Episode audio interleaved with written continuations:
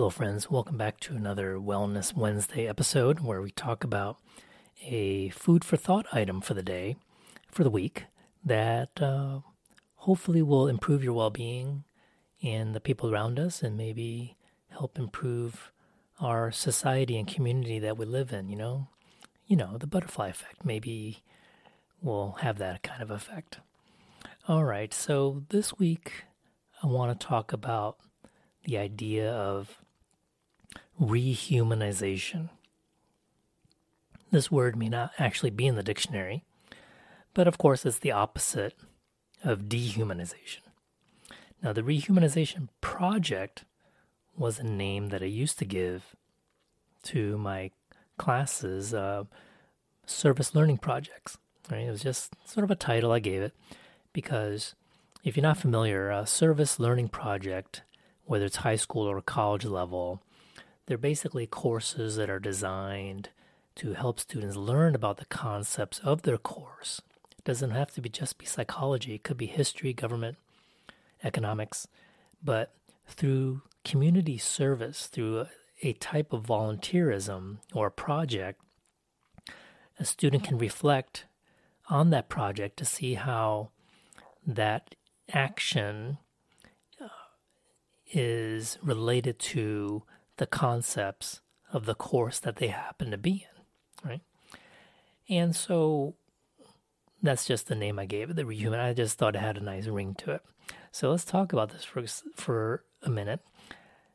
Before we can rehumanize other people, we have to talk about what dehumanization means, right? And I know you've heard this term a lot and probably have a good understanding of it. But to dehumanize someone means that it just makes it easier for us to dismiss or ignore or even to mistreat, abuse someone else because we don't see them as completely human. We don't give them the genuine amount of respect and empathy that we should. We feel like they are less than us, right? We reduce a person, a human being, into a label or a simplified categorization. So we can think of some examples of how we do this in our society, in any society. It could be through a caste system, right? It could be through uh, labeling someone, you know, a category of people we call the homeless in America, right?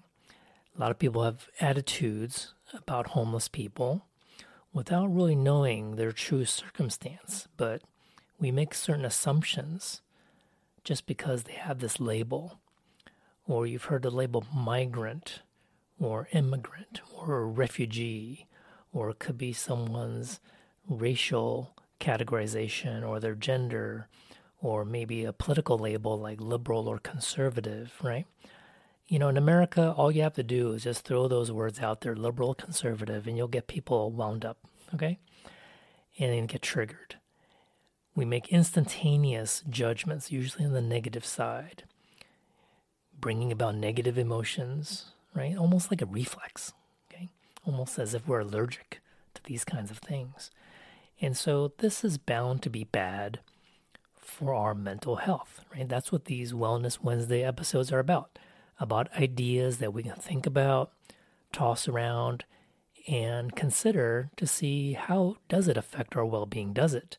Does it affect the people around us? Okay. So when you think about the haters, the, the those at the receiving end of the haters, right? It's just a bad mix all around. I know that in you know your family and, and some others, if you just bring up politics, wherever you are in the world, right? We have a worldwide listening audience.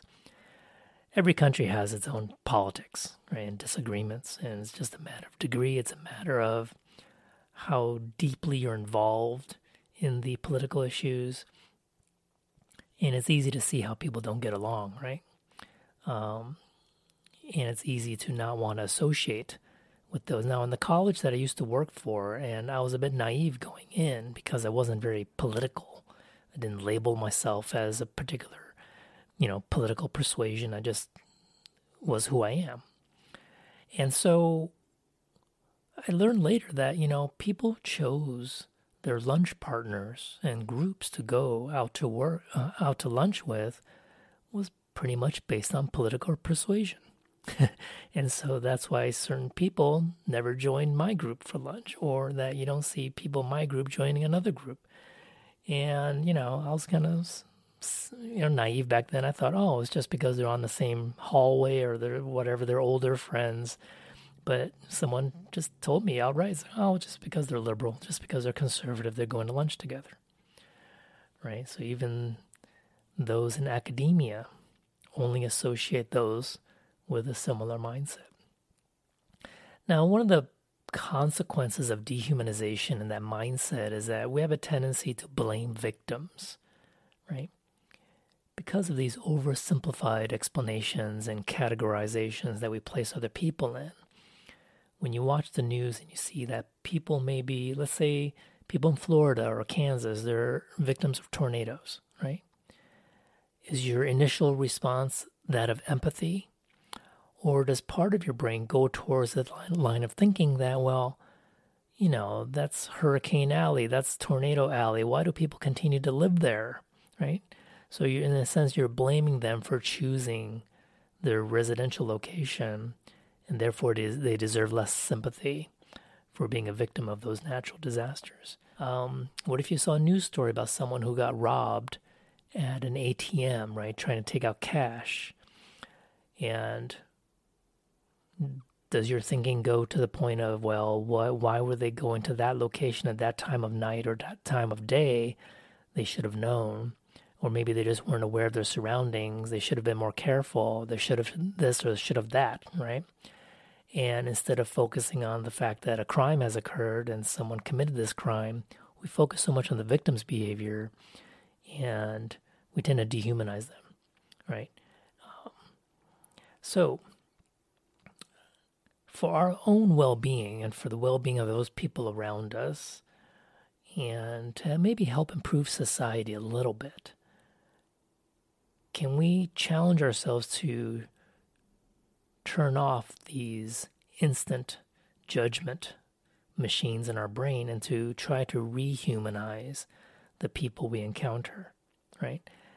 Now, it does not mean that every time you see a person on the street that it's your obligation, that is my obligation to spend the day with them and and do a whole mental health, you know, intake and try to, you know, find assistance for this person. I mean, them that may not be possible, right? I mean, we may have limits to what we can do as an individual.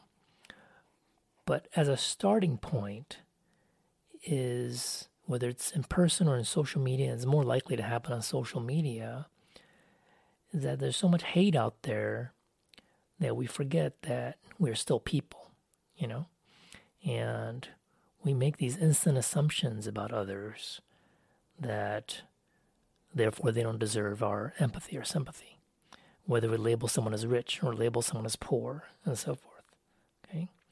And so that's um, my simple idea of the day is to catch ourselves when we find ourselves pigeonholing people into simple categories and taking away parts of their humanity because of an instant neurological level kind of reflex that we have in our brain to dehumanize them, right? And so maybe once we know more about other people's circumstances, that we can increase our levels of empathy for others. And that can only be a good thing, right? For ourselves and for the people around us. Okay, thanks for your patience, for listening to these Wellness Wednesday ideas that I'll have every week. And again, if you want to reach me, just look in the description. If you want to support the podcast, read about the different ways you can do that as well in the description below in this episode. Okay, folks, till next week, I'll talk to you soon. Our podcast is sponsored by BetterHelp. You know, friends, maintaining our mental health is not easy. And the good news is that therapy does work. And what is therapy? It's really whatever you choose it to be. It can help you with your motivation. Maybe you're feeling stuck and you need some extra tools to help get you unstuck. Maybe you're feeling insecure in a relationship, or having issues at work, or just dealing with daily stress. So, whatever it is you need, it's important to overcome that sense of shame about getting help because you deserve to be happy. And now you don't have to worry about finding an in person therapist near you to help. BetterHelp is customized online therapy that offers video, phone, or live chat sessions with your therapist, so you don't have to see anyone on camera if you don't want to. It's much more affordable than in person therapy, and you can start communicating with your therapist in under 48 hours. So, join the millions of people who are seeing what online therapy is really about. It's always a good time to invest in yourself and your mental health. So, I have a special offer for our Psychology Concepts Explained listeners. You can get 10% off your first month of professional therapy at betterhelp.com slash psychexplained. That's better, H-E-L-P dot com slash psychexplained. Thanks again to BetterHelp for sponsoring our podcast.